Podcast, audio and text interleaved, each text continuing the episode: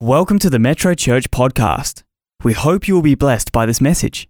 For more information about Metro Church, visit our website at metrochurch.org.au. Let's come to the Word of God together this morning. Let's pray. Heavenly Father, I pray, God, that our hearts and our minds will be open. I pray, Lord, that you will speak something in a world right now where uncertainty seems to be the prevailing atmosphere sometimes. God, I pray that you will give us something today as we look forward into tomorrow. As we start to get ready, Lord, for what you have in store, you are not following the world's timetable. You have your own. And God, we want to log on to that today.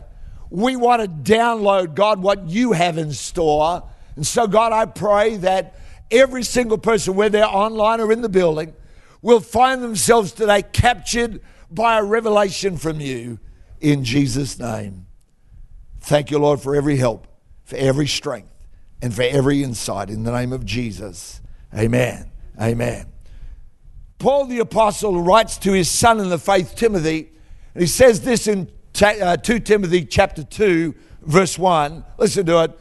You therefore, my son, be strong in the grace that is in Christ Jesus. I got taught as a young Christian that whenever you see a therefore in Scripture, you would look to see what it's there for. And so, following that uh, beautiful insight, I went back to 2 Timothy chapter 1 to see why did he make the statement, be strong in the grace that is in Christ Jesus. And when you read 2 Timothy chapter 1, he begins to, Paul, that is, spell out some of the trials that he's undergone as a servant of God he starts to list out some of the opposition he's encountered and some of the disappointments along the way. And yet, he doesn't look at those things and come away dejected or depressed. He doesn't come away from those things going, well, you know, why did that happen? But he begins to launch into the grace of God in 2 Timothy chapter 2 and verse 1. He says, because these things can occur in the life of a believer because you can encounter opposition, because trials may come, because disappointments may arise. You need to learn how to be strong in grace. Now, the last few weeks, I've taken you to the parable of the prodigal son. When I did it the first week, I thought that was it, but then came week two of that and then I'm going to take you back there again today.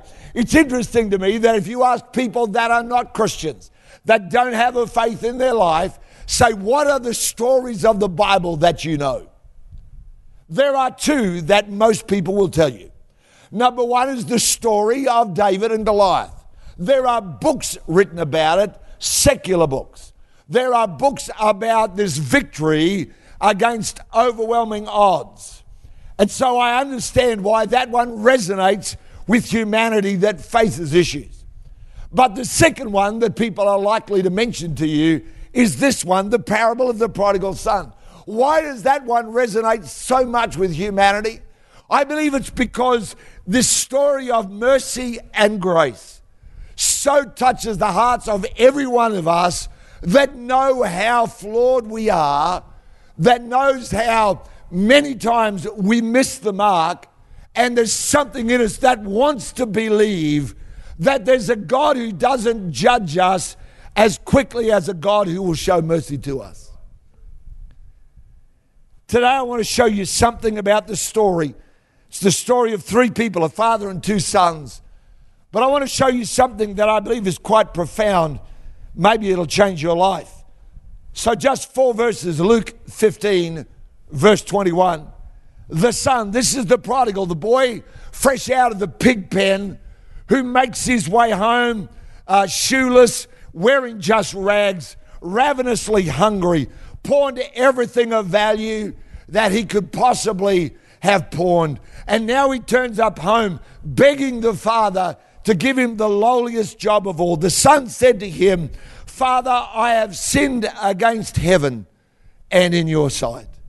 I'm no longer worthy to be called your son. But the father said to his servants, Bring out the best robe and put it on him. Bring out uh, the ring and put it on his hand, and sandals on his feet, and bring the fatted calf here and kill it, and let us eat and be merry. For this my son was dead and is alive again. He was lost and is found. And they began to be merry. I'm trying to. The father here in this story, as we read it, I want you to uh, think with me a minute about the posture of these three people the father and the two sons.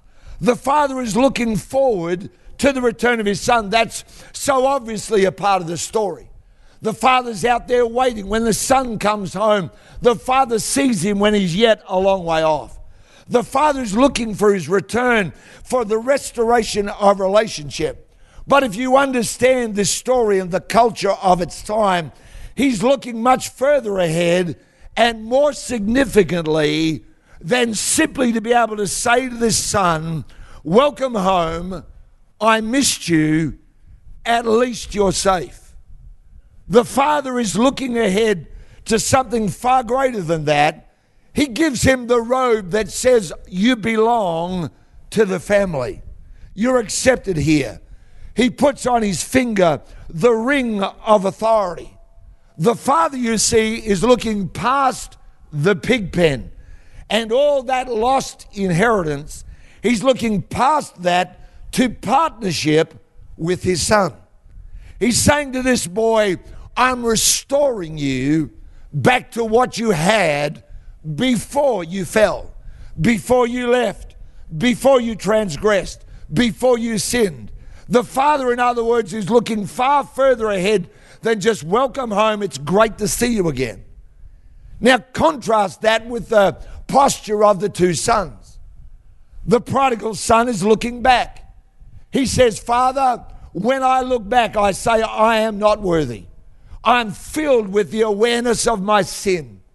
I am aware so deeply of what I've done to the family name, of the way that I've shamed you, and the way that I've shamed myself. I, I turned up here today conscious of my insufficiency and my lack. He's saying, I'm not worthy. And so, this guy, where he's looking, is he's looking to his past failures, his mistakes, his wrongdoing. But the problem with that is that all that that does for you is disqualify you. It condemns you, highlights your insufficiency, your poor character, your weakness. How many times have you or someone you know uttered these words, if only I hadn't done that? If only I had not made that decision. This boy turns up and his entire focus is looking back to that fateful moment where he said to his father, Give me my inheritance now. I'm not waiting for you to die. I want it now. And he goes off saying, The world is my oyster, only to discover after a while it was just oyster and no pearl. And to discover that when he got there, he only had fair weather friends. There was no family that stood with him. There was no church family that got around him in times of need or crisis. All he had was himself. And when his resources ran out, he discovered how alone he really was. That's the prodigal, and it's the most obvious part of the entire story. That's why the parable isn't called the elder son parable, it's called the prodigal son parable. We don't call it the father uh, parable because this guy's the main focus. But, however, it's not only the uh, prodigal son who's looking back and seeing his past failures, but the older son too is looking back. Look at verse 29 the older son, seeing the, the restoration that comes to the prodigal son who's wasted it all, he's angry. He says this in verse 29 He answered and said to his father, Lo, these many years I have been serving you. Where is he looking? He's looking back into last month, last year, the years that have gone by. He's looked back at everything he's done for the Father's sake and the way that he served so faithfully. I never transgressed your commandment at any time. Never. Look back there, Father. You can see. But you never gave me a young goat that I might make merry with my friends. See, this guy too is looking backwards. One looks back to failure, the other one looks back to achievements, and listen to it, but both of them miss the power of extravagant grace. Whether you're looking back at your mistakes or you're looking back at all the good things you've done for God, after you've been a Christian for a while, you can begin to feel that your serving or your ministry earns you some brownie points with God, as we say. You can start thinking in your head that somehow or other the things you've done for God are what move God to answer any request or prayer you have. You feel like after a while you can feel like your mistakes, even as a Christian, disqualify you. You know, there's this thing in the world, I heard someone talk about it just this week imposter syndrome. It was a lady who climbed the top of uh, one of the major financial uh, funds in America.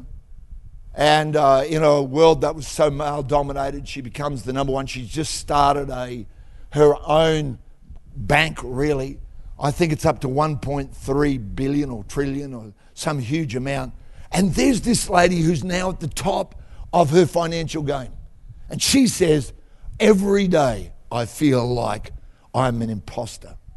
That somewhere along the way, someone's going to uncover my weakness. Think about it. I, I spoke to someone once in this church who said to me that every time they got to do their job, they felt exactly, they never used the word imposter syndrome, but that's what they meant. See, these two guys both were looking back to what they'd done. Whether it was good or bad was really actually irrelevant to the grace of God. Because looking back and saying either I'm bad or I'm good looking back to that says that you can no longer build a relationship on grace.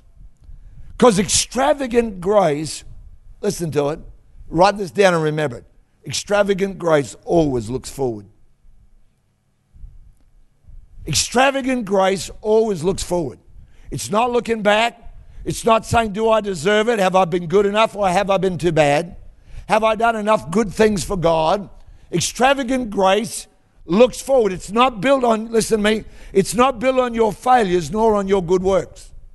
God won't answer your prayers any better because you lay down your life and do all kinds of stuff. He will not do any more for you in that regard than He would whether you'd done none of it at all. Why? Because extravagant grace is not built on your failures or your good works. Now, Romans chapter 10 says very plainly that there are two kinds of righteousness. That is, two kinds of standing with God, out of which comes your confidence. It says the first one is the one that is based on what you've done, and it's always insufficient for confidence. I don't know about you, I love that verse in 1 John where it says this it says, Beloved, if our heart condemn us not, then we have confidence towards God.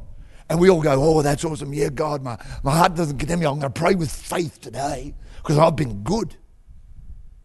But then the next verse says, but if our heart condemn us, God is greater than our heart and knows all things. In other words, there isn't a part of your life that disqualifies you from the extravagant grace of God. None of us have done life perfectly or without fault. And so, the one that depends on how good I am, some of you in this last week will have been so looking back to that failure, to that hiccup, to that, uh, you know, speed bump in life that threw you off, that detour you took, and you think that somehow or other you've missed the perfect will of God for your life. And if only, listen to me, if only you could go back and undo it, you could get back on track. Romans chapter 10 tells us that there's another kind of righteousness with God and it's one that depends on my relationship with Him that leads to a confidence in extravagant grace. This kind of righteousness says, because I'm His. Are you with me this morning? Because I'm His, He listens to me. Because I'm His, He's got plans for my life. Because I'm His, He wants to bless. It's got nothing to do with how good I'm. Now, I'm not saying you can just cavalierly kind of go, well, oh, if it doesn't matter, Geoff, I'll just go out and do whatever my flesh feels like. Well, I would say, like any good parent, I love watching parents with young children. When the babies are born, the baby can do no wrong. It can soil its nappy and leak out everywhere, and we just go, oh. but when that child's five, ten, it's no longer why, because you're going to grow that child, aren't you? Well, God's a good father. He loves you the way you are. He just loves you too much to let you stay that way. Amen. So don't kind of think, well, I can do whatever I like because God's got a lot, He's raised a lot of kids. Amen. You are not the first one to try and hoodwink Him. Amen. You're not the first one to try and think you can get Him to change His mind. One that relies on because I'm His, I can stand and face any future because I'm His child his son or his daughter. Now, that was the introduction, all right? Now I want to get into something here. I hope you will take these away and I hope you'll let them live. Thank God this message will stay up on YouTube and uh, the podcast to be up in a couple of days as well. So whether you want to watch it or listen to it, you can hear it again, let it get inside of your life because I think this is one of the most important messages you're going to hear all year. Until next week. So here we go. Are you ready? Extravagant grace looks forward to a prepared future. If I am the recipient of the great grace of God, now I know that part of our humanity goes, it cannot be that simple. That's, that's, that's too good. Think about it. When the prodigal son returns home, the father doesn't say, Get cleaned up, good to see you home. I'll see you tomorrow morning bright and early, ready to work off your debt. Yet, how many Christians are living as though they are working off a debt? They're paying off all their sins and their mistakes by what they want to do for God. Grace looks forward to a prepared future. The Father had prepared, we covered this a couple of weeks ago restored authority, the restoration of relationship. But he's also restored to favor. Can you imagine being the servants and tomorrow you're going to get ordered around by the guy who wasted half of the father's wealth? But see, he's wearing the ring and he's got on the robe. And it doesn't matter what anyone else thinks. This guy has now been restored to favor and to privilege. 1 Corinthians chapter 2 and verse 9 won't come up for you, but it's just a verse that I love. It says this it says, Eye has not seen, nor ear has heard, nor has entered into the heart of man, listen to it, the things which God has prepared for those that love Him. Can I tell you, listen to me, every blessing that comes your way is not luck, it's not random. Listen to me, it's the result of God's preparation. Can you believe that this morning? God has prepared great things. Eye has not seen, nor hath ear heard, nor has entered into the heart of man. The things which God has prepared for them that love him. I am not walking in luck. I'm not walking in randomness. I'm not walking even in some kind of, well, gee, I hope. But I'm walking because of extravagant grace. I'm walking in a prepared future. Can you say amen? Number two, extravagant grace looks forward to significance. It is impossible to be a follower of Jesus and to be a nobody. It's impossible to love Christ, to have surrendered your will to His will, and to live a life that has no impact at all. Mark, you'll remember, I think, about the girl, one of our team in Cambodia, I think was one of our first students, wasn't it? Rhonda reminded me of the story only a week ago, who turned up at Transform with one page out of the New Testament. You remember that? One page out of the New Testament, and she turned up with it, but she'd given her life to Christ on the basis of one page. And I wonder who lost a page out of their Bible. Huh? It's impossible for you and I to do something, no matter how small it is. Jesus said, Give a glass of water to a prophet, there's a reward coming your way. Extravagant grace looks forward to significance. This somebody who became a nobody gets restored to being a somebody again. I want to tell every one of you, no matter where you are, no matter what your circumstances are like or how close to the top or close to the bottom you feel you are today, I want to tell you that according to the Word of God, you are a somebody in God's eyes and you're significant. You're a partner in His work. You're not an employee in His work. You're a partner, all because of extravagant grace. Extravagant grace looks forward to a prepared future, it looks forward to significance, and I've saved the best one to last. If there's a best one out of these three. Extravagant grace looks forward to unearned rewards. Think about this boy again who comes home from the pig pen. He's wasted one inheritance, but because he's restored again to family, to relationship, and to authority, listen to it, he's in line for another one when the father dies. The father doesn't say, hey, and by the way, just remember you wasted your inheritance. You're no longer in the will. The father doesn't say, you've already had your share, but this guy again is restored. That's why I think the elder brother is so peeved. Because he's looking at saying, I had all of this, and now I've got to share it again. Extravagant grace looks forward to unearned rewards. So let me ask you a question this morning, or today, tonight, whatever time zone you're in. Let me ask you, what are you looking towards? If grace is not active in your life, listen to me, you will spend many, much of your days looking backwards.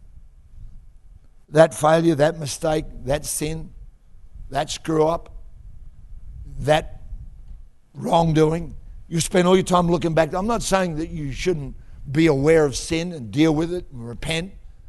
But I'm not talking about that. I'm talking about the people who've got a caravan load of yesterdays that they've hitched up to their vehicle they wonder why they travel so slow. I felt this morning that the Holy Spirit wanted to cut off the past for some of you because grace says to the past, you don't matter here. Grace cuts off our yesterdays. If grace is active in your life, you can look forward. You can look forward to a prepared future. I love this because I go, God, I have no idea, really. There are no expert pastors. There are some perhaps more gifted than others, I don't know. But I know there aren't any experts. I know that there aren't any methods and formulas that you can follow. I know that every single one of us are there saying, God, it's your grace that takes us on. And I know that as a church, I look at all that this church has been able to do over the last 30 odd years, and I say, what a miracle. And so, well, every part of it, really, I say, God, your grace has been enormous. Look at all the things you've done. And that gives me confidence in the next seasons of our life as well. Why? Because we're not living out of what we've achieved. We're living out of extravagant grace, a grace that cuts off the past. Amen. Let me pray right now. Some of you here, I'm not going to embarrass you, I'm not going to ask you to do anything, but you'll know if it's you. If there are things in your life back there somewhere or other and they just keep on holding on to you, dragging you back, you're, you're the prodigal that keep You know, the prodigal son only made the speech to his father once that we know of. But some people make that speech to God every day. I'm not worthy. I'm not worthy. I'm not worthy. I'm not worthy. For some of you here, that yesterday needs to be the last time you make that speech. From now on, you've got to start making the speech that says, God, because of your great grace, I'm not looking back, I'm looking forward.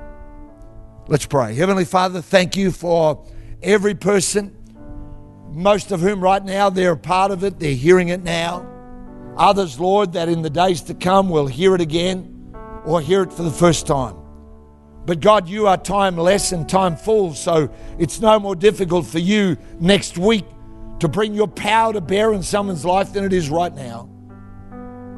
Holy Spirit, there are people that have been carrying yesterday around for so long, thinking that thing was what gave them the right to approach you or what disqualified them from it. God, would you set them free today in Jesus' name? Would you cut off by your extravagant grace the past instead of looking back? Turn them 180 degrees, Lord, and let them start to look forward to a prepared future and to significance, to unearned reward in Jesus' name. Father, I pray too for people that are a part of this service today and they've never invited Jesus to be Lord of their life. They don't have that kind of hope and that kind of peace and that kind of joy and that kind of relationship with you. But Father, today they're going to say yes to you. As simple as that, their yes will transform them and take them out of a life without you into a life walking with you. And Father, I thank you for helping them today in Jesus' name. Amen. Amen. If that's you this morning, this afternoon, tonight, if that's you and you say, Geoff, I don't know Jesus like that, then I would strongly encourage you to give a yes to Christ today. You don't have to earn your way into his good books. He just wants to write your name in the book he calls the book of life. What Jesus did on the cross, sacrificing his life for all of humanity, means that when I say yes to that, I get taken out of my own life filled with just me and I start to walk with God. If you want to give your yes to Jesus, it's so easy. You can text YES to 0488 826 392. It's up there on the screen for you. If you're outside of Australia or you'd like to get our help and our care via email, then you go to yes.metrochurch.org.au.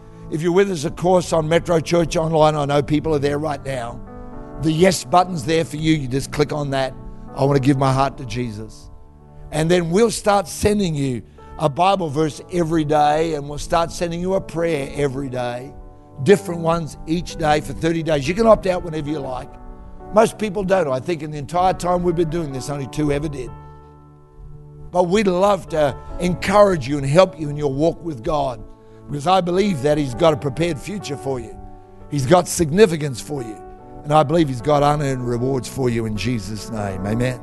Come on, let's give those people a great big hand and say congratulations. Come on, make it a good one for them today in the name of Jesus. We are absolutely a group of people that look forward, not because we're optimists, not because we have a positive mental attitude. Hopefully, we have all those things. But we look forward because we have a God who said, Eye has not seen, nor ear has heard, nor has entered into the heart of man the things that God's prepared for them that love Him. So there is not a day where, no matter what the day looks like, that God has not got something great prepared for my life. Come on. Nothing highlights it as much as communion does. Team, would you come begin to serve? If you're a believer here, join with us. Doesn't matter if you're not from this church, this doesn't belong to a church, it belongs to a body called the body of Christ.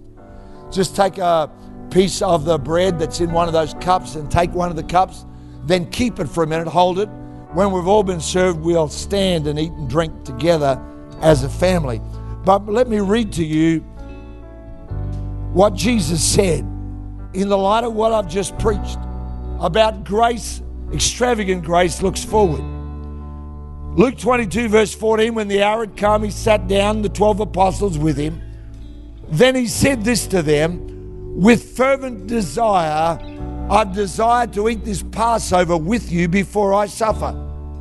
I say to you, watch this, I will no longer eat of it until it's fulfilled in the kingdom of God. He begins this table by saying, This is not about right now, it's about tomorrow. He says, I'm looking past this moment and the betrayal, listen to me, the betrayal that's about to happen from Judas. And he says, I'm looking past that to all those that are going to believe. I'm looking past this to its fulfillment in the kingdom of God. Then the Bible says he took bread and he gave thanks and broke it and he gave it to them. And he said, This is my body which is broken for you. Do this in remembrance of me. Think about that a minute. When he said, Do this in remembrance of me, they must have gone, But you're still here. I don't, I don't have to remember Rhonda. She's there. Now, if Rhonda wasn't here, I'd have to remember Rhonda. And right there, Jesus is obviously speaking about this and saying, it's actually not about now, it's about the future. When you do this, remember me. Likewise, he took also the cup after supper, saying, This cup is the new covenant in my blood, which is shed for you. And he hasn't died yet. This entire thing is a picture of future for every believer. Every time you take this, the Bible says, you do show forth the Lord's death until he comes. In other words, it's not about your now, it's about the future. Are you with me? Let's stand. We're going to eat and drink together as the family of God that we are. Father, we thank you for this day. We thank you for a great future that you have prepared for all those that love you. Not based on how good we are or how much we deserve it, but simply based on extravagant grace. Thank you for that, Lord, in Jesus' name. We eat and drink and we look forward today to what you'll do in our life and through our life. In Jesus' name, amen.